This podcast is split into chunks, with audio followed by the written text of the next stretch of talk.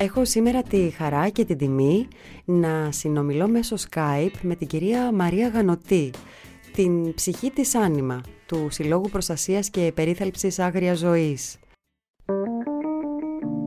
Είναι τα podcast της LiFO.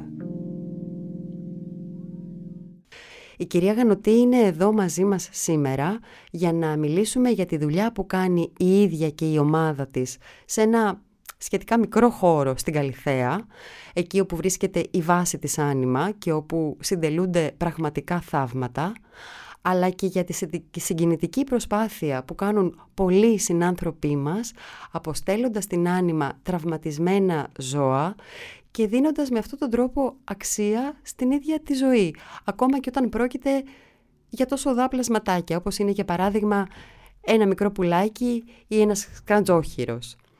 Γεια σας κυρία Γανωτή, χαίρομαι πολύ που μιλάμε μαζί σήμερα και θέλω να σας πω ότι θαυμάζω ειλικρινά το έργο σας. Ευχαριστώ πολύ για τα καλά λόγια και ευχαριστώ πολύ και για την πρόσκληση αυτή. Κοιτάξτε, θα περίμενε κανείς τώρα που ε, η πανδημία του κορονοϊού έχει φέρει μείωση της ανθρώπινης δραστηριότητας, όχι τόσο μεγάλη πάυση όσοι είχαμε στο πρώτο lockdown, αλλά σίγουρα υπάρχει μια σχετική μείωση ότι θα είχατε και μείωση στα διάφορα περιστατικά που αντιμετωπίζετε στο σταθμό της Άνοιμα στην Καλυθέα. Αντιθέτως, αν κανείς παρακολουθεί το λογαριασμό σας στα social media, βλέπει να ανεβάζετε ένα σωρό τραυματισμένα άγρια ζώα, τα οποία αναλαμβάνετε να περιθάλψετε. Ε, μάλιστα, εμένα με εντυπωσιάζει και το, το εύρος των άγριων ζώων που φτάνουν στα χέρια σας. Μόνο στις τελευταίες σας αναρτήσεις είδα από αλεπούδες, νυχτερίδες, λαγούς και χελώνες μέχρι ένα σωρό είδη πουλιών όπως μπούφι, γήπες, κουκουβάγες, κοκκινολέμιδες και ένα σωρό άλλα πουλιά. Θέλετε να μου δώσετε μια εικόνα για το τι ακριβώς, με τι ακριβώς έρχεστε αντιμέτωποι καθημερινά; Ωραία, για να ξεκινήσουμε από το θέμα της καραντίνας, mm-hmm. ε, της πρώτης και της δεύτερης, έτσι θα τα θυμόμαστε πάντα, ελπίζω να μην μιλάμε και για τρίτη κάποια ώρα, ε, να σας πω ότι επειδή σε εμάς αυτά που έρχονται τα ζώα έχουν μια σχέση και με τις εποχές πάντα κάθε χρόνο, δηλαδή το χειμώνα έχουμε πάντα λιγότερες εισαγωγές από ό,τι έχουμε το, από την άνοιξη μέχρι και το τέλος του καλοκαιριού, επειδή εκεί έχουμε την αναπαραγωγική περίοδο και οι νεοσύκυροι κυριαρχούν και είναι πάρα Ε, στην πρώτη καραντίνα, η οποία είχε, περιέλαβε το Μάρτι, τον Απρίλιο και τον Μάη, είχαμε τρομερή αύξηση των εισαγωγών και πραγματικά αναρωτιέται κανείς πώς γίνεται αυτό. Έχουμε ψάξει να βρούμε διάφορες εξηγήσεις. Είδαμε ότι αντίστοιχα με αύξηση είχαν και άλλα κέντρα μεσογειακά και όχι μόνο μεσογειακά, ευρωπαϊκά. Ε, νομίζω ότι οι άνθρωποι είχαν χρόνο να βγουν να περπατήσουν στα παρκάκια και στα άλση της πόλης και βρίσκανε πάρα πολλά αυτά, αυτά που λέμε αστικά πουλιά, δηλαδή κοτσίφια, χελιδόνια, σπουργίτια, δεκαοχτούρες, καρακάξες και γεράκια πολύ συχνά που είναι μες στην πόλη. Είχαμε δηλαδή πάρα πολλές εισαγωγές από την πόλη μέσα. Τα πάρκα, τα άλση, ακόμα και από τις γειτονιές. Ε, και τώρα συνεχίζουμε να έχουμε αρκετές εισαγωγές. Δεν έχω κάτσει ακόμα να δω σε σχέση με πέρυσι πώς πήγε ο Δεκέμβρης και πώ είναι ο Γενάρης. Ακόμα δεν τα έχουμε επεξεργαστεί όλα τα δεδομένα. Δεν έχει σταματήσει αυτό. Σίγουρα, ας πούμε, έχουμε λιγότερα τροχέα, γιατί υπάρχει λιγότερη κίνηση στους δρόμους. Αλλά δεν έχουμε λιγότερες ηλεκτροπληξίες. Και επίσης είχαμε μέσα στην περίοδο, παρότι το κυνήγι ε, είχε απαγορευτεί και όλα τελείως για μια περίοδο και τώρα συνεχίζει να απαγορεύεται, είχαμε αρκετά πυροβολημένα θύματα λαθροθυρίας και πολλά πουλάκια από παράνομη εχμαλωσία, γιατί φαίνεται ότι μία από τις δραστηριότητες που άνθησε, τις παράνομες δραστηριότητες που άνθησε κατά την περίοδο και του πρώτου και του δεύτερου lockdown, είναι η παγίδευση των πουλιών, η παράνομη παγίδευση. Και πιστεύω ότι αυτό γίνεται για δύο λόγους, η, η άνθηση αυτή. Ο ένας είναι γιατί κάποιοι άνθρωποι έτσι περνούν το χρόνο τους, ε, και κάνοντας τι μετά αυτά τα πουλιά, δηλαδή πουλώντας τα. Ναι, ναι, διοχετεύοντας την αγορά. Και ο, ο άλλος λόγος, και θα επιστρέψω σε αυτό που είπατε, είναι ότι ήταν σε αναστολή η θηροφυλακή επίσης για μια περίοδο το Δεκέμβριο, οπότε δεν υπήρχε καθόλου φύλαξη έξω. Εξού και οι λαθροθύρες και οι, ε, οι πουλοπιάστες, οι παράνομοι, που και αυτοί οι λαθροθύρες είναι, δρούσαν ανενόχλητοι. Η αστυνομία δεν ξέρει να... Μπορεί να, να, να πιάσει κάποιον γιατί έχει βγει χωρίς τα χαρτιά που πρέπει, αλλά δεν μπορεί να καταλάβει αν, αν αυτό που κάνει το να έχει στήσει ένα παράνομο, μια ξόβεργα και να πιάνει πουλάκια είναι παράνομο. Ε, τα πουλάκια αυτά, ναι, διοχετεύονται στην αγορά και επειδή τώρα τα παζάρια δεν λειτουργούν, γίνεται χαμός μέσω ίντερνετ και σε διάφορους άλλους που τα πουλάνε με άλλους τρόπους. Ε, σε σπίτια, σε παράνομες αποθήκες κλπ. Ε, αυτό ήταν κάτι που είδαμε σε αυτή την καραντίνα. Τώρα θα δούμε πώς θα πάνε οι επόμενοι μήνες και αν θα υπάρχει αντίστοιχα φέτος ε, το Μάη και τον Ιούνιο τόσο μεγάλη εισρωή όπως πέρυσι, που πέρυσι πραγματικά αγωνατίσαμε αυτούς τους μήνες. Ε, και τα περισσότερα περιστατικά, δηλαδή οι τραυματισμοί, τα, έρχονται τραυματισμένα ζώα σε εσάς, κύριε. Ε, έτσι, αυτό αναλαμβάνετε να περιθάλψετε ζώα που έχουν τραυματιστεί με κάποιο τρόπο. Προέρχονται κυρίως από... είναι θύματα λαθροθυρίας τα περισσότερα; Όχι, αν και αυτό επικρατεί ως άποψη. Ε, οι περισσότερα ζώα που έρχονται σε εμάς έχουν ε, υποστεί κάποιο ατι... τραυματισμό από ατύχημα.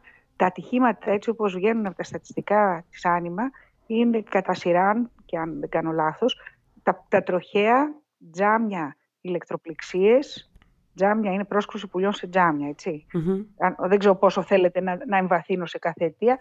Μετά είναι πάρα πολλές, πολλοί τραυματισμοί από γάτες. Οι γάτες στις πόλεις είναι νούμερο ένα ε, καταστροφής στις πανίδες, στις, στις ορνηθοπανίδες και επίσης σαβράκια, διάφορα έντομα, ε, φιδάκια, νυχτερίδες, έτσι είναι ναι. θύματα των αγαπημένων μας γατιών και εγώ έχω δύο, έτσι, δεν έχω κανένα αντιγατικομένος, αλλά αυτό είναι αλήθεια που λέμε, είναι μια πραγματικότητα, τη βλέπουμε. Ειδικά κατά την περίοδο της αναπαραγωγής, το μόνιμο μοτίβο είναι ότι να μας φέρουν άνθρωποι κοτσιφάκια ή σπουργητάκια ή άλλα πουλάκια που είναι στην πόλη και να λένε το έσωσα από το στόμα μιας γάτας, τα αδερφάκια τα έφαγε, αυτό το προλάβαμε. Είναι πάρα πολύ Η γάτα έφαγε τη μαμά και τα μωρά μείναν ορφανά. Είναι ένα πάρα πολύ κλασικό μοτίβο και να συνεχίσω στις αιτίες. Είπα λοιπόν ατυχήματα, τροχαία, ηλεκτροπληξίες, τζάμια, γάτες, λάδια, πετρέλαια, σύρματα, ε, δίχτυα. Όπως βλέπετε έχουμε κάνει τη γη μια τεράστια παγίδα για αυτά τα πλάσματα. Και επίσης έχουμε κάποιες άλλες πιο ειδικές περιπτώσεις. Μπορεί να παίρνουμε κάποια θύματα από ανεμογεννήτριες ή από πυρκαγιές. Η λαθροθυρία λοιπόν είναι κάπου προς το τέλος, πριν από τις πυρκαγιές βέβαια και τις ανεμογεννήτριες. Ε, βέβαια αυτό που έχει ενδιαφέρον στην, το 2020 είχαμε 6.500 εισαγωγές. Από αυτές τα 100 ζώα ήταν πυροβολημένα. Πυροβολημένα λέμε όλα τα ζώα που στην ακτινογραφία φαίνεται ότι έχουν σκάγια και μόνο έτσι καταλήγουμε στο ότι ένα ζώο είναι πυροβολημένο. Τώρα λέμε πυροβολημένο, μπορεί να είναι νόμιμο κυνήγι ή παράνομο. Αλλά το φοβερό είναι ότι είναι κατά 99,9% παράνομο κυνήγι και τα ζώα που έρχονται σε εμάς ανήκουν σε ιδιαίτερα ενδιαφέροντα από άποψη της βιοπικιλότητας ήδη. Δηλαδή είναι αρπακτικά, μερικές φορές πολύ σπάνια αρπακτικά, μπορεί να είναι μαυροπελαργοί, γήπες, δηλαδή ζώα ναι. που προστατεύονται αυστηρότατα και που δεν είναι πολλά. Να ρωτήσω κάτι έτσι που κατευθείαν μου δημιουργείται αυτή η απορία. Γιατί κανείς να πυροβολήσει ένα γήπα ή ένα όρνιο; Ναι, καταρχήν για διάφορους λόγους. Μπορεί να το πυροβολήσει επειδή είναι εύκολο. Αυτός είναι ο πρώτος. Γιατί είναι πολύ πιο εύκολο να, το, να πετύχεις ένα μεγάλο θηριώδες έτσι, αρπακτικό που τα είχε άνοιγμα φτερών τρία μέτρα και ειδικά μα κάθεται κιόλας και έχει φάει και δεν σηκώνεται, παρά να πυροβολήσει μια τσίχλα. Πιστεύω λοιπόν ότι είναι σαν εύκολο. Παιχνί, είναι σαν παιχνίδι δηλαδή. Ναι, κοιτάξτε, ωραία. Άμα μου πείτε εσείς γιατί πυροβολάει μια πινακίδα, θα σας πω κι εγώ γιατί πυροβολάει ένα γήπα. Ξέρετε πολύ καλά ότι στην επαρχία όλες οι πινακίδες σχεδόν είναι πυροβολημένες ε, και έχουν γίνει, πώς το λένε, στόχος. Ε, το άλλος λόγος είναι γιατί πιστεύω ότι υπάρχει πάλι μια στρεβλή ε, αντίληψη σε ένα μεγάλο μέρος αυτών που κυνηγούν ότι το αρπακτικό είναι ανταγωνιστής και ότι εγώ βγήκα εδώ να κυνηγήσω και δεν θα, εγώ μπορώ να, να έχω κάρπωση από τη φύση, αυτό γιατί κυνηγάει. Ναι. Αυτό σιγά σιγά αρχίζει και διορθώνεται και έχουμε πιο λίγα τέτοια περιστατικά. Έχουμε όμως πολλά περιστατικά από, γιατί πολλοί άνθρωποι έχουν όπλα χωρίς καν να έχουν κυνηγητική άδεια γιατί τα θεωρούμε ότι είναι μέσω προστασίας από κλέφτες, από ληστείες κλπ. και είναι ένα επικίνδυνο θέμα γιατί έχουν ε, γίνει φόνοι εξαιτίας αυτού. Δεν πρέπει κανείς να έχει όπλο, γιατί όποιος έχει όπλο κάποια ώρα το χρησιμοποιεί. Αυτό είναι μια άλλη υπόθεση. Λοιπόν, ε, όταν θα έρθει ένα γεράκι να φάει ένα κοτόπουλο ή ένας μπούφος, ας πούμε, μπει στο κοτέτσι, πυροβολείται. Ε, υπάρχουν δηλαδή διάφοροι λόγοι που πυροβολούνται αυτά τα ζώα. Και όπως ξαναείπα, επίσης και άλλος ένας λόγος είναι κατά λάθος. Δηλαδή, κάποιος βγαίνει για τσίχλες και που είναι νόμιμες και μαζί με τις τσίχλες πετάει και ένα ξεφτέρι που έχει πάει να πιάσει καμιά τσίχλα και την τρώει και αυτό. Ή κάνει λάθος και νομίζει ότι αυτό που θα σηκωθεί είναι μπεκάτσα και αντί να κάτσει να σκεφτεί δύο φορές, ακριβώς και αυτό είναι θέμα παιδείας, πυροβολάει και είναι ένας νανόμπουφος, γιατί έχουν ίδια συμπεριφορά. Ε, πιστεύω ότι όλο αυτό το θέμα είναι θέμα παιδείας πάρα πολύ ε, κυρίως θέμα παιδείας. Είμαι, όλη η Μεσόγειος γύρω-γύρω έχει πολύ μεγάλο πρόβλημα. Δυστυχώς εμείς ως λαός σε αυτό το κομμάτι δεν έχουμε καμία παιδεία και θεωρούμε ότι ό,τι, ό,τι πετάει μπορεί να χτυπηθεί. Από την άλλη υπάρχουν και οι άνθρωποι όμως όπως μου, μου είπατε πριν και μου ακούγεται πάρα πολύ όμορφο, δηλαδή συγκινεί κάποιον να το σκέφτεται αυτό, ότι θα βρει ένα κοτσίφι στην πόλη τραυματισμένο και θα σας το φέρει να το περιθάλψετε. Ναι, λοιπόν, ε, εγώ ποτέ δεν έχω πάψει να εκπλήσω από αυτό. Ε, όταν λέμε ότι εμείς έχουμε 6.500 εισαγωγές, το, το 20 συν κάπου 1.500 περιστέρια και κάτι άλλα που δεν καταγράφονται σε αυτή την λίστα της Άγριας Πανίδας. Που τα άλλα ποια είναι, είναι ότι είναι μια κότα που ήταν στα σκουπίδια, μια, ένα καναρίνι που ήταν πεταμένο με το κλουβί του, ε, πολλά στα σκουπίδια, χαμστεράκια στα σκουπίδια, κουνέλια. Αυτά, εμείς, ε, αν και δεν είμαστε κέντρο περίθαλψη, δεν είμαστε κέντρο περίθαλψη για τέτοιου είδους ζώα, παρόλα αυτά προσπαθούμε κάθε φορά να βρούμε μια λύση και έχουμε χαρίσει πάρα πολλά τέτοια ζώα αφού τα έχουμε Ε, και είναι θλιβερό ότι, ότι πραγματικά μερικοί τα πετάνε στα σκουπίδια, αλλά πολύ έτσι, ε, ελπιδόρο το πώς οι άνθρωποι νοιάζονται για αυτά τα πλάσματα. Νομίζω ότι οι άνθρωποι καταρχήν είναι καλοί και έχουν μια ευαισθησία απέναντι στη ζωή, είτε είναι παιδιά, είτε είναι ζώα, είτε είναι mm γέροντες. Αυτό είναι νομίζω κάτι αισιόδοξο που έχουμε εμείς δει όλα αυτά τα χρονια Αυτή την ευαισθησία, την τρυφερότητα και το ότι πόσοι άνθρωποι μας λένε δεν μπορούσα να το αφήσω. Ενώ κανείς δεν τους υποχρεώνει να κάνουν κάτι τέτοιο, να, να μπουν στη διαδικασία και στον κόπο. Επίσης ε, υποθέτουν και μία διαδικασία, δηλαδή να σας φέρει κανείς ε, ένα τραυματισμένο ζώο. Δηλαδή δεν ξέρω πώς ακριβώς γίνεται αυτό, πώς φτάνουν στα χέρια σας. Θα σας το ναι. φέρει κάποιος εκεί παίρνοντας ένα τηλέφωνο εφόσον έχει μέσο για να σας το φέρει. Ε, πολλά έχω διαβάσει σας αποστέλλονται και από την επαρχία, έτσι. Δηλαδή κάποιος θα μπει στον κόπο ναι. να βάλει ένα, ένα ζώο να ταξιδέψει και να φτάσει μέχρι εσάς. Εξηγήστε μου λίγο πώς γίνεται αυτό. Ωραία, ωραία. Ε, όταν κάποιος είναι στην ε, Αττική και κυρίως όταν είναι στην Αθήνα, γιατί αν είναι πιο μακριά μπορεί να βρούμε και άλλο τρόπο, του λέμε να έρθει να μας φέρει το ζώο. Ε, ο σταθμός πρώτων βοηθειών είναι δίπλα σε σταθμό του ηλεκτρικου οπότε είναι, πολύ κοντά στο σταθμό του Ταύρου, έτσι να πούμε. Του Ταύρου, ναι. Οπότε είτε με αυτοκίνητο είτε με τα μέσα μας φέρνει κάποιος το ζώο και μας το παραδίδει.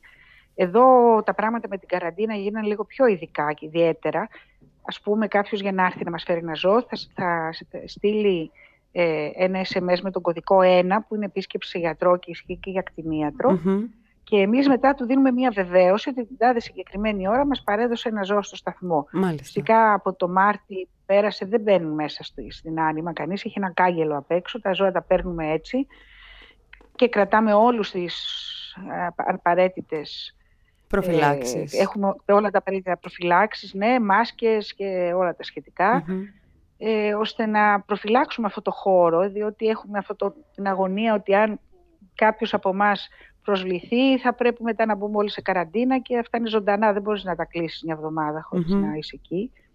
Έχουμε διάφορα σενάρια για το τι θα κάνουμε. Τέλος πάντων, όταν λοιπόν είναι κάποιος στην Αθήνα, αυτό δίνουμε οδηγία, βάλτε το σε ένα χαρτόκουτο με τρύπες μικρές και μας το φέρνετε. Ε, όταν είναι στην επαρχία, ανάλογα με την περιοχή, μπορεί να έχουμε κάποιο συνεργάτη ή μπορεί να μην έχουμε. Ε, επίσης, αν κάποιος μας πάρει ας πούμε, και μας πει ότι είναι ένας γήπας κάπου, στην Κρήτη, ας πούμε, ή κάπου αλλού, που δεν μπορεί να πεις εύκολα σε έναν άνθρωπο βάλτο σε ένα χαρτό, πιάστο, βάλτο σε ένα χαρτόκτο και στείλ το. Και πήγαινε στο ε, καράβι, τότε... φαντάζομαι έτσι, κάτι, κάτι τέτοιο ναι, θα γίνεται. Ναι, ναι, ναι. Αλλά ναι. τότε όμως υπάρχει, υπάρχουν κάποιοι συνεργάτες μας στην Κρήτη. Μάλιστα. Θηροφύλακη και το δασαρχείο. Κανονικά, βέβαια, αυτές είναι δουλειές των δασαρχείων, αλλά τα δασαρχεία είναι αποδυναμωμένα και δεν έχουν έτσι, ούτε καν χρήματα για κίνηση πολλές φορές των αυτοκινήτων. Οι θηροφύλακες μας βοηθάνε πολύ σε αυτό, αλλά και οι ίδιοι οι πολίτες, οι συνεργάτες μας κατά τόπους, οι οποίοι αναλαμβάνουν να συσκευάσουν το ζώο, να το πάνε μέχρι το κτέλ ή το καραβι να το στείλουν με δικά τους έξοδα όταν δεν είναι δωρεάν η μεταφορά, διότι αυτά είναι ιδιωτικά μέσα και τα κτέλ. Κάποια κτέλ όπως του Βόλου και τους ευχαριστούμε πολύ ε, και, και των Ιωαννίνων δεν δέχονται ποτέ να χρεώσουν αυτό το δέμα, κάποια άλλα όμως χρεώνουν. Και ξέρετε ο άνθρωπος που θα του πεις θα βάλεις και από την τσέπη σου 5 ευρώ ε, είναι λίγο δύσκολο. Δεν, δεν, το, δεν το κάνει κανείς εύκολα και τελικά το κάνει όμως. Αυτό είναι το ενδιαφέρον. Εμείς αυτό το πράγμα δεν θέλουμε να αλλάξει κιόλας γιατί πιστεύουμε ότι εμείς αυτή τη δουλειά την κάνουμε σε συνεργασία με την κοινωνία, δεν την κάνουμε μόνοι μας.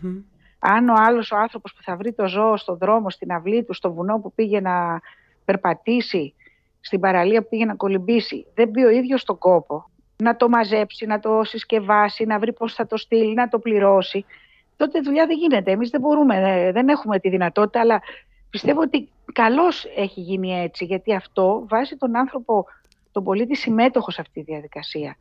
Και αυτό είναι κάτι που προσφέρει άνοιγμα πολύ. Δηλαδή, η άνοιγμα λειτουργεί πάρα πολύ, ας πούμε, εκπαιδευτικά, θα έλεγα, με, με τους άλλους ανθρώπους, αν και εμείς εκπαιδευόμαστε πολύ συχνά από τους άλλους. Ε, αυτό που, που, που δουλεύουμε πάρα πολύ είναι αυτή η σχέση ανθρώπου, άγριου ζώου, ανθρώπου φύσης, δική μας με τους ανθρώπους. Αυτό είναι το ε, αντικείμενο, το κύριο τελικά πιστεύω του φορέα του δικού μας. Είναι πολύ σωστό αυτό που λέτε, με την συμμετοχή του, του, του πολίτη ας πούμε, που θα σας ε, στείλει, που θα... Ε, θα νοιαστεί τέλος πάντων για την αγρία ζωή και, την, ε, και το να συνεχίσει με αυτόν τον τρόπο να, να, να υπάρχει βιοποικιλότητα τελικά έτσι γιατί φαντάζομαι ότι αυτός είναι και ο απότερος στόχος, να πω, της άνοιμα. Ναι, ε, ο, απότερο, ο απότερος στόχος είναι να, να, να γίνει έτσι κοινή πεποίθηση ότι η ζωή η δική μας και η ζωή αυτών των πλασμάτων είναι δεμένες και απόλυτα ε, βαδίσουν απόλυτα μαζί. Αν ε, δεν υπάρχει αυτό το, αυτός ο κόσμος γύρω μας, ο μη ανθρώπινος, η δικιά μας ζωή θα γίνει φτωχή και ίσως αβίωτη. Μπορεί δηλαδή κανείς να πει ότι αυτό που μας ενδιαφέρει είναι τελικά κάπως εγωιστικό. Εμείς να συνεχίσουμε να ζούμε όμορφα. Και για να συνεχίσουμε να ζούμε όμορφα χρειαζόμαστε όλο αυτό τον πλούτο. Δεν μπορούμε χωρίς αυτό. Εσείς πώς και ασχοληθήκατε με την δημιουργία της Άνιμα; Μάλιστα. Εγώ σε αυτή την ιστορία με, από τη δεκαετία του 80. Έχω περάσει 35 χρόνια με άγρια ζώα παρότι είχα σπουδάσει κάτι τελείως άλλο. Τι, τι, ε, τι σπουδές είχατε κάνει, αν επιτρέπετε; Η φιλοσοφική Αθήνας έχω τελειώσει, το πάλε ποτέ. Ε, αλλά είχαμε τότε από αγάπη στη φύση ε, και για να μάθουμε και αυτά που βλέπουμε γύρω μας είχα μπει στην ορνηθολογική εταιρεία mm-hmm. τις αρχές του 80 μετά σιγά σιγά είχε ξεκινήσει μια προσπάθεια περίθαλψης κάποιων πουλιών μπήκα εγώ σε αυτήν την προσπάθεια είχαμε ιδρύσει το κέντρο στην Έγινα Ήμουνα εκεί μέχρι το 2004 που φύγαμε, φτιάξαμε την Άνιμα το 2005 και συνεχίζουμε. Ε, δεν ήταν μια απόφαση που πήρα και τώρα αποφασίζω. Βρέθηκα μέσα σε αυτό και κολύμπησα. Κύριε Γανωτή, πώς από φιλόλογος βρίσκεστε όμως να κάνετε δουλειά με άγρια ζώα; Δηλαδή, θέλετε να μου εξηγήσετε λίγο πώς λειτουργεί η ομάδα σας; Φαντάζομαι ότι η ομάδα, η ομάδα της Άνιμα αποτελείται από ε, ανθρώπους με διάφορους ειδικότητες. Θέλετε να μας πείτε; Ωραία. Θα σας πω καταρχήν να, να σας πω ότι αυτοί που παρατηρούν πουλιά στη φύση, αυτό ήταν η ορνηθολογική εταιρεία τότε, mm-hmm. οι birdwatchers ανά τον κόσμο, δεν είναι ορνηθολόγοι. Είναι συνήθως άνθρωποι οι οποίοι απλώς αγαπάνε πάρα πολύ τη φύση και τα πουλιά. Εγώ λοιπόν από αυτό μπήκα στην υπόθεση. Τώρα, ε, είχα κάπως ας πούμε βρέθηκα μέσα στην ιστορία των τραυματισμένων που κάτι πρέπει να γίνει γιατί αφού είσαι ορνηθολογική εταιρεία και λες ότι ένα γεράκι έχει αξία ε, όταν είναι τραυματισμένο ένα γεράκι, άρα έχει αξία να το επιστρέψει στη φύση και κάπως μπήκαμε σε αυτό και ψάχναμε κτηνιάτρους από την αρχη Ε, αυτή, τη στιγμή, αυτή τη στιγμή η Άνοιμα έχει κτηνιάτρους, έχει επιστημονική επιτροπή που, στην οποία συμμετέχουν κτηνίατροι, βιολόγοι, περιβαλλοντολόγοι, δασολόγοι και επίσης και άλλες ειδικότητες που είναι αναγκαίες, ας πούμε, όπως νομική, εκπαιδευτική. Ε, και επίσης όμως, πολλοί άνθρωποι που δουλεύουν στην Άνοιμα δεν έχουν καμία σχετική ειδικότητα, αλλά λόγω αυτής της αγάπης και της χρόνιας ενασχόλησης έχουν μια μεγάλη εμπειρία στο χειρισμό. Σε αυτή την ιστορία με τα άγρια ζώα υπάρχουν, υπάρχει το κτηνιατρικό κομμάτι και το κομμάτι του χειρισμού, το, αυτό που λέμε που κάνει ο φροντιστής αγριών Αυτό δεν το διδάσκεσαι πουθενά στην Ελλάδα. Αυτό είναι εμπειρία. Δηλαδή και εμείς τα παιδιά που έρχονται τα εκπαιδεύουμε δίπλα σε κάποιον άλλον έμπειρο. Έχω αυτή τη στιγμή στην Άνοιμα, ε, στους εργαζόμενούς μας, είναι δύο απόφοιτοι του βιολογικού, μία ε, κοπέλα που είναι περιβαλλοντολόγος, ένας κτηνίατρος, ε, ένας ειδικός δασικής προστασίας, αλλά όλοι αυτοί έρχονται χωρίς να ξέρουν, μπορούν με τίποτα να πιάσουν ένα γεράκι από ένα κουτί. Mm-hmm. Χωρίς να τους ρουδάρει άσχημα δηλαδή. Ε, εκεί λοιπόν αρχίζει μια εκπαίδευση, πώς ταΐζουμε τα μωρά. Ε, εμείς δεν μπορούμε χωρίς τους κτηνιάτρους, αλλά η δουλειά δεν μπορεί να γίνει χωρίς εμάς, χωρίς τους φροντιστές. Μάλιστα. Που έχουν την εμπειρία να καταλάβουν τι χρειάζεται κάθε ζώο. Γιατί επειδή φαντάζομαι θα με ρωτήσετε ποια είναι η ιδιαιτερότητα ε, βέβαια, της γιατί, των άγριων ζώων. γιατί ε, τα άγρια ζώα δεν, ε, ξέρουμε ότι δεν είναι συνηθισμένα στην ανθρώπινη παρουσία ή και μερικά μερικά είναι μάλλον. Δηλαδή αυτά που ζουν στην πόλη μάλλον είναι. Αλλά δεν, δεν υπάρχει αυτή η, η, σωματική σχέση, έτσι. Ακριβώς. Κοιτάξτε, το, το, το, πραγματικά η μεγάλη διαφορά είναι ότι το κατοικίδιο που θα πάει στο κτηνίατρο, το κατοικίδιο ζώο, το ζώο συντροφιάς, για να το πω καλύτερα, ε, ο σκύλος μας, η γάτα μας, μας βλέπει, νιώθει ασφάλεια μαζί μας και Γι' αυτό θα το κρατάει πολύ συχνά, θα το είμαστε μαζί με τον κτηνίατρο για να ηρεμήσει. Και μετά, όταν τελειώσει η, η επέμβαση ή η οποιαδήποτε ιατρική πράξη, θα το πάρουμε μαζί μας, θα το πάρουμε σπίτι, θα το παρακολουθούμε, θα το έχουμε αγκαλίτσα και αν συμβεί κάτι θα το ξαναπάμε στο γιατρό. Το άγριο ζώο εμάς μας, ε, ε, έχει κατατάξει τους εχθρούς του καταρχήν και καλώς το έχει κάνει βέβαια. Οπότε του δημιουργούμε πάρα πολύ άγχος και στρες. Ακόμα και ζώα όπως οι 18 οι οποίες ζουν μέσα στην πόλη έχουν τρομακτικό άγχος αν πας να τις πιάσεις. Είναι από τα ναι. πιο αγχώδη ζώα. Ε, οπότε ε, ε, αυτό που, το πρώτο που πρέπει να κάνει ένας που χειρίζεται άγρια ζώα είναι να τους κατευνάσει το στρες. Διότι το στρες, το άγχος, είναι παράγοντας νοσηρός. Δηλαδή, ε, μπορεί να δημιουργήσει και πρόσθετες ασθένειες που προέρχονται από το στρες ή να δυσκολέψει τη θεραπεία του προβλήματος που έχει ένα ζώο. Οπότε το πρώτο πράγμα που κάνουμε και σε όλα τα μαθήματα και τα σεμινάρια που δίνουμε είναι πώς θα κατευνάσεις ένα αγριοζώο να, να είναι ήρεμο. Δεν είναι πολύ δύσκολο, με, με απλούς τρόπους το κάνεις, αλλά πρέπει να το κάνεις. Θέλετε, να, θέλετε να μας εξηγήσετε; Ένα... Ναι, βέβαια. Ναι. Πολλοί άνθρωποι βάζουν ένα ζώο σε ένα κλουβί. Ένα πουλί σε ένα κλουβί. Σου λέει πουλί, κλουβί. Έτσι έχουμε μάθει το πουλάκι στο κλουβάκι. Το πουλί αυτό άγριο όταν μας βλέπει είναι δυστυχισμένο και μπορεί να χτυπιέται και στα κάγκελα και να χειροτερέψει ή να μην χτυπιέται, να κάθεται ακίνητο και να νομίζουμε ότι είναι ήρεμο, αλλά να είναι ακίνητο γιατί είναι σε σοκ. Άρα λοιπόν βάζουμε τα ζώα. Το πρώτο πράγμα που κάνουμε είναι να αποκλείσουμε τα ζώα οπτικά και ηχητικά από εμάς. Αυτό γίνεται με χαρτόκουτα και αν δεν έχουμε χαρτόκουτο και το βάλαμε ήδη σε κλουβί, το καλύπτουμε με πετσέτα, το βάζουμε στο πιο ήσυχο μέρος. Φροντίζουμε να είναι σε ζέστη το χειμώνα και δροσερό το καλοκαίρι σχετικά δεν ταΐζουμε, δεν δίνουμε νερά, δεν δίνουμε, αν δεν μιλήσουμε με ένα κέντρο περίθαλψης. Και επειδή υπάρχει τώρα μια πολύ μεγάλη ευκολία με τις φωτογραφίες και όλοι σχεδόν έχουν τρόπο να βγάλουμε το κινητό μια φωτογραφία οι άνθρωποι. Εμείς δουλεύουμε πάρα πολύ με τις φωτογραφίες, με το Viber, με το Messenger, με το WhatsApp και όταν μας στείλει κάποιος τη φωτογραφία, αντί να καθόμαστε 10 ώρες να λέμε τι είναι το ζώο που βρήκατε και να αρχίζουν τα, διάφορα ευτράπελα που είχαμε παλιά είναι μεγάλο, δηλαδή πόσο μεγάλο, πιο μεγάλο από περιστέρι, όχι τόσο μεγάλο, δηλαδή κόψε λίγο και το χρώμα, κάτσε να το ξαναδώ και τέτοια, που ήταν πολύ αστεία. Έχουμε κρατήσει κατάλογο από τις περιγραφές που έχουμε ακούσει. Ε, τώρα με μια φωτογραφία ξέρουμε τι έχει βρει ο άλλος, αν είναι μωρό ενήλικο, αν φαίνεται άρρωστο καλά, μπορούμε να καταλάβουμε και τι έχει και δίνουμε άμεσα οδηγία. Επίσης, πάντα προσέχουμε και αυτό είναι σημαντικό να δω τι έχει βρει ο άλλος και τους λέμε πώς να το πιάσουν γιατί κάποια ζώα μπορεί να μας τραυματίσουν με το ράμφος, κάποια άλλα με τα νύχια, κάποια άλλα δεν έχουν κανένα τρόπο να μας τραυματίσουν αλλά μπορεί να τα τραυματίσουμε εμείς αν τα πιάσουμε άγαρμα. Οπότε είναι πάρα πολύ βοηθητικό. Φωτογραφία και άμεση ε, δική μας ε, απάντηση. Ε, εμείς πρέπει να πω εδώ πέρα ότι εμείς είμαστε 365 μέρες το χρόνο ανοιχτά, κάθε μέρα και το Πάσχα και τα Χριστούγεννα και απαντάμε στο τηλέφωνο όλη την μέρα. Καμιά φορά απαντάμε με μηνύματα, γιατί ειδικά το καλοκαίρι που έχουμε μία κλίση κάθε 1,5 λεπτό, δεν αντέχουμε άλλο και απαντάμε με μήνυμα. Αλλά μία κλίση κάθε 1,5 λεπτό. Ναι, όταν αρχίζουν οι άνθρωποι να βρίσκουν τα χελιδιά, να, να σας πω ένα παράδειγμα, ε, είναι τέλος Ιουνίου και πιάνει καύσωνας και έρχονται 42 βαθμοί. Ξαφνικά η πόλη γεμίζει χελιδόνια και διάφορων ειδών και άλλα πουλιά τα οποία πηδάνε από τις φωλιές που είναι πάνω στα κτίρια γιατί σκάνε από τη ζέστη. Και μπορεί, έχει τύχει σε μια μέρα να έχουμε 70 εισαγωγές. Ε, εν τω μεταξύ, για κάθε ζώο που έρχεται, δεν υπάρχει το ένα, ένα, δύο και τρεις φορές, τρία, φορές, τρία τηλέφωνα πολλές φορές.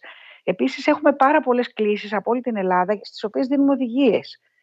Τι να κάνει ο άνθρωπος που θα βρει κάποιο κάτω πεσμένο, πώς μπορούμε ενδεχομένως να το ξαναγυρίσουμε στη φωλιά, τι πρέπει να κάνουμε αν χάλασε μια φωλιά πελαργού, ποιον, με ποιον θα μιλήσουμε, να πάρουμε εμείς μετά τη ΔΔΕ να πάει να στείλει συνεργείο να φτιάξει τη φωλιά αν είναι σε κολόνα. Όλα, δηλαδή το τι πληροφορία περνάει από μέσα από την άνοιμα είναι απίστευτο, ειδικά τους μήνες αυτούς που ξεκινάνε από τον Απρίλιο και τελειώνουν ας πούμε γύρω στον Αύγουστο. Όπου εμείς πραγματικά είμαστε στα πρόθυρα της ιστερίας από την πολυπίεση. Μου είπα... φορά γινόμαστε και απότομοι κιόλας με τους ανθρώπους.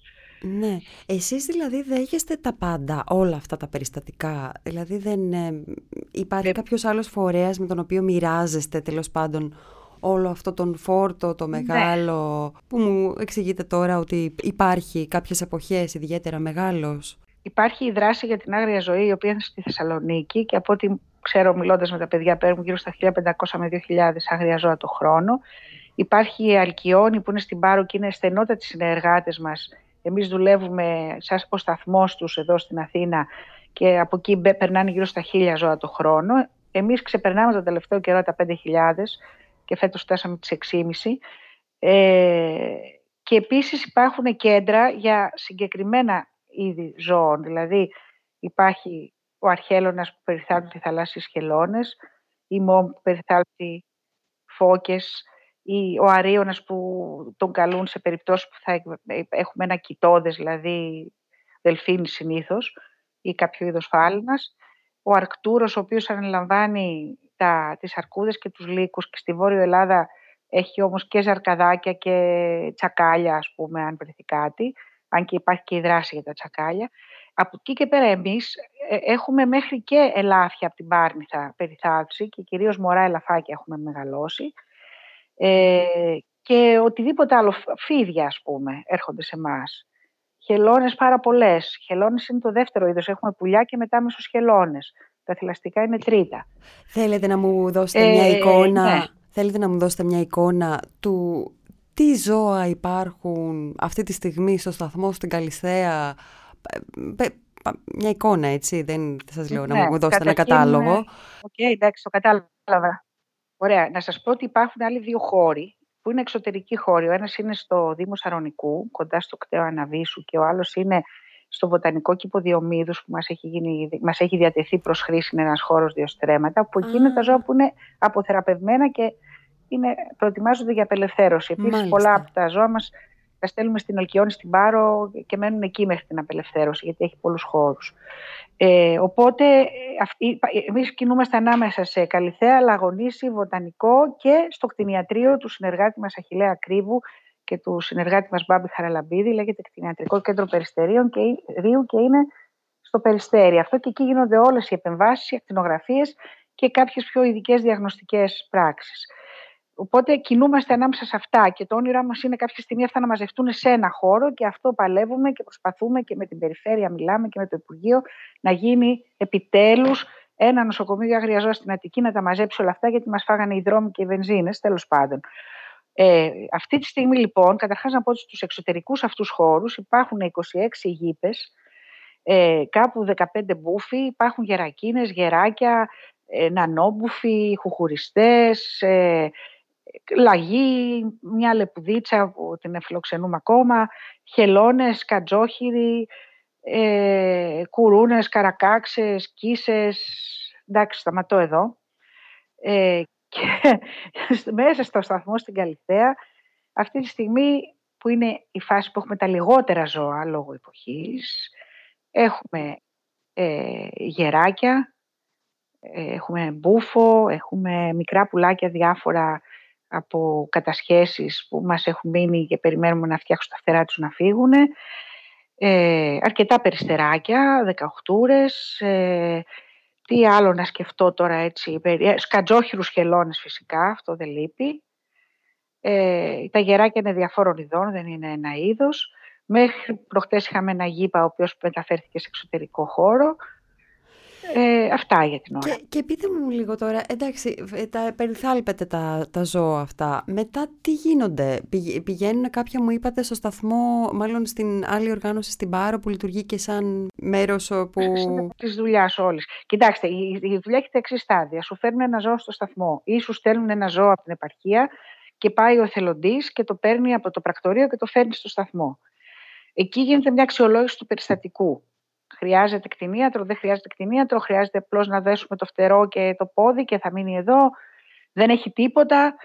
Λοιπόν, αφού γίνει αυτή η αξιολόγηση, ανάλογα το ζώο ή θα μεταφερθεί σε δύο-τρεις μέρες στο κτηνίατρο, όπου μπορεί να γίνει ακτινογραφία και επέμβαση, ή θα μείνει στην άνοιμα όσο χρειαστεί. Καμιά φορά, ας πούμε, ένα πουλάκι που θα έχει χτυπήσει σε τζάμπ και έχει μια απλή διάσηση, το αφήνουμε ή την ίδια μέρα ή την άλλη στο παρκάκι δίπλα. Ένα κοκκινολέμι, για παράδειγμα.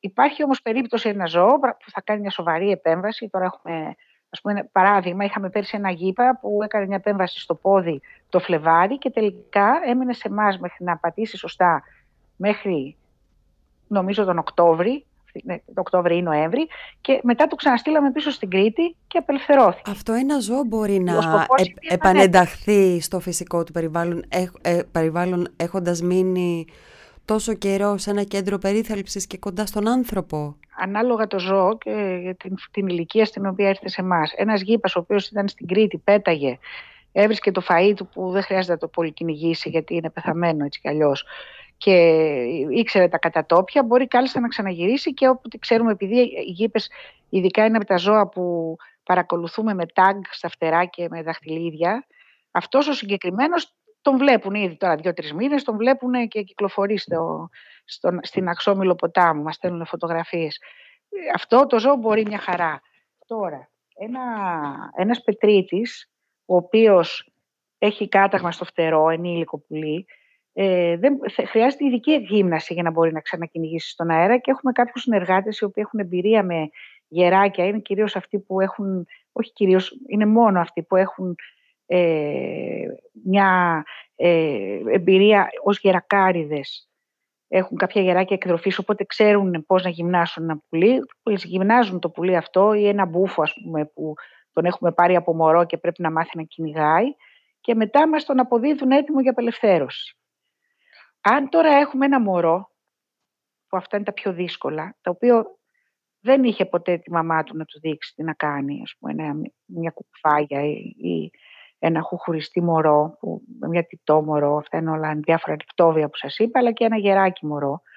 Αυτά τα ελευθερώνουμε με μια μέθοδο που λέγεται μέθοδος σταδιακής απελευθέρωσης ή μέθοδος hacking στα αγγλικά, ε, που είναι ότι τοποθετείς μια εξωτερική φωλιά σε ένα χώρο που υπάρχει μια αυθονία τροφής, το, το ζώο το αφήνεις εκεί κλεισμένο κάποιο καιρό να μην σε βλέπει καθόλου, βάζεις το φαΐ με τρόπο που να μην σε βλέπει και κάποια στιγμή ανοίγει τη φωλιά και συνεχίζει να βάζει φαΐ μέχρι το ζώο μέσα από το παιχνίδι να, και βλέποντας ίσως άλλα ενήλικα που υπάρχουν στην περιοχή να μάθει να κυνηγάει. Εμείς προτιμούμε για κάτι τέτοιες περιπτώσεις βιοκαλλιεργητές φίλους. Έχουμε κάνει τέτοιες δουλειές αρκετές όλα αυτά τα χρόνια που έχουν εγκαταστήσει τα χτήματά τους φωλιές με τις οδηγίες μας ή με οδηγίες από το ίντερνετ και τους δίνουμε κάθε χρόνο τα μωρά μας κουκουβαγάκια ή τα μωρά γεράκια και τους κάνουν αυτή τη δουλειά. Δηλαδή αναλαμβάνουν να τα ταΐζουν μια περίοδο μέχρι να τα ανοίξουν και είναι, αυτό είναι δύσκολο και δεν πιστεύω ότι επιζούν και όλα όλα τα μωρά, εκτός αν είναι ένα μέρος που έχει πραγματικά πολύ άφθονα ποντίκια. Και ξέρετε αυτός ο τρόπος είναι και ένας τρόπος βιολογικής καταπολέμησης των τροκτικών που, τα οποία ταλαιπωρούν τις καλλιέργειες χωρίς να χρησιμοποιήσει κάποιος δηλητήρια που κάνουν τόσο μεγάλη ζημιά στη φύση. Ε, κάποιος μπορεί να σκέφτεται γιατί να μπει κανείς σε όλο αυτό τον κόπο. Εσείς τι έχετε να πείτε ε, σε τέτοιου είδους ε, δηλώσεις ας πούμε; Γιατί είναι ωραία. Σου δίνει πάρα πολύ χαρά και πολύ στεναχώρια βέβαια όταν mm. αποτυχαίνεις. Αλλά είναι η, η, επαφή με το άγριο έτσι, το άλλο, νομίζω ότι δεν μπορεί να συγκριθεί με τίποτα. Και αυτή η ιστορία σου δίνει τη δυνατότητα να το κάνεις χωρίς ενοχές. Δεν το εχμαλωτιζεις για να το έχεις, αλλά στο φέρνουν τραυματισμένο, περνάς μια περίοδο μαζί, σου, μαζί του και μετά το αποδίδεις στη φύση ελεύθερο, άμα τα καταφέρεις. Οπότε αυτό όλο είναι για μας πια η χαρά της ζωής μας. Οπότε δεν είναι Είναι κουραστικό. Είναι κουραστικό, αλλά δεν είναι κατανακαστικό. Να σας ρωτήσω, θέλετε να μοιραστείτε μαζί μας μερικές ιστορίες, ό,τι θυμάστε περιστατικά ανθρώπων που ήρθαν σε επαφή μαζί σας και σας έφεραν ένα τραυματισμένο ζώο, κάτι που να, κάποια που να, περιστατικά που να σας έμειναν, ας πούμε, με κάποιο τρόπο στη μνήμη; Για κάποιο λόγο, μάλλον. Αυτή είναι η πιο δύσκολη ερώτηση. Εγώ μπορώ να σας πω όμως ότι πολλοί άνθρωποι που με την αφορμή φέρνοντας μας ένα ζώο γίνανε οι πιο μακροχρόνιοι εθελοντές μας. Ένα θέμα αυτό. Δηλαδή, βρήκανε μια 18 τραυματισμένη, τη φέρανε στην άνοιμα και μας γνωρίσανε με την έγνοια τους να παίρνουν τηλέφωνο να δουν και τι γίνεται και πώς πάει το ζώο, μείνανε και είναι από τους πιο καλούς μας εθελοντές. Αυτό ή και εργαζόμενους κιόλας. Γιατί εμείς προσπαθούμε και προσλαμβάνουμε ανθρώπους που έχουν δουλέψει εθελοντικά μαζί μας και, έχουν, και ξέρουμε ότι μπορούν. Είναι πολύ ειδικευμένη δουλειά. Ε, επίσης, ε, ε, άνθρωποι οι οποίοι σχεδόν κινδύνεσαν για να μαζέψουν ένα ζώο και μπήκαν σε τρομερό κόπο για να καταφέρουν να, ένα ζώο να προωθηθεί και να φτάσει σε εμάς. Και είχαν και πάρα πολύ μεγάλη έγνοια για, να, για το πώς θα πάει. Ας πούμε, πριν από λίγες μέρες, μας είχε περίπου τρεις εβδομάδες, όχι, αρχές Δεκέμβρη, μας έφερε ένας άνθρωπος, χειμερινός κολυμβητής, να τώρα θυμήθηκα και κάτι, έναν θαλασσοκόρακα που είχε πιαστεί πολύ άσχημα με ένα αγκίστρι στην Πυραϊκή.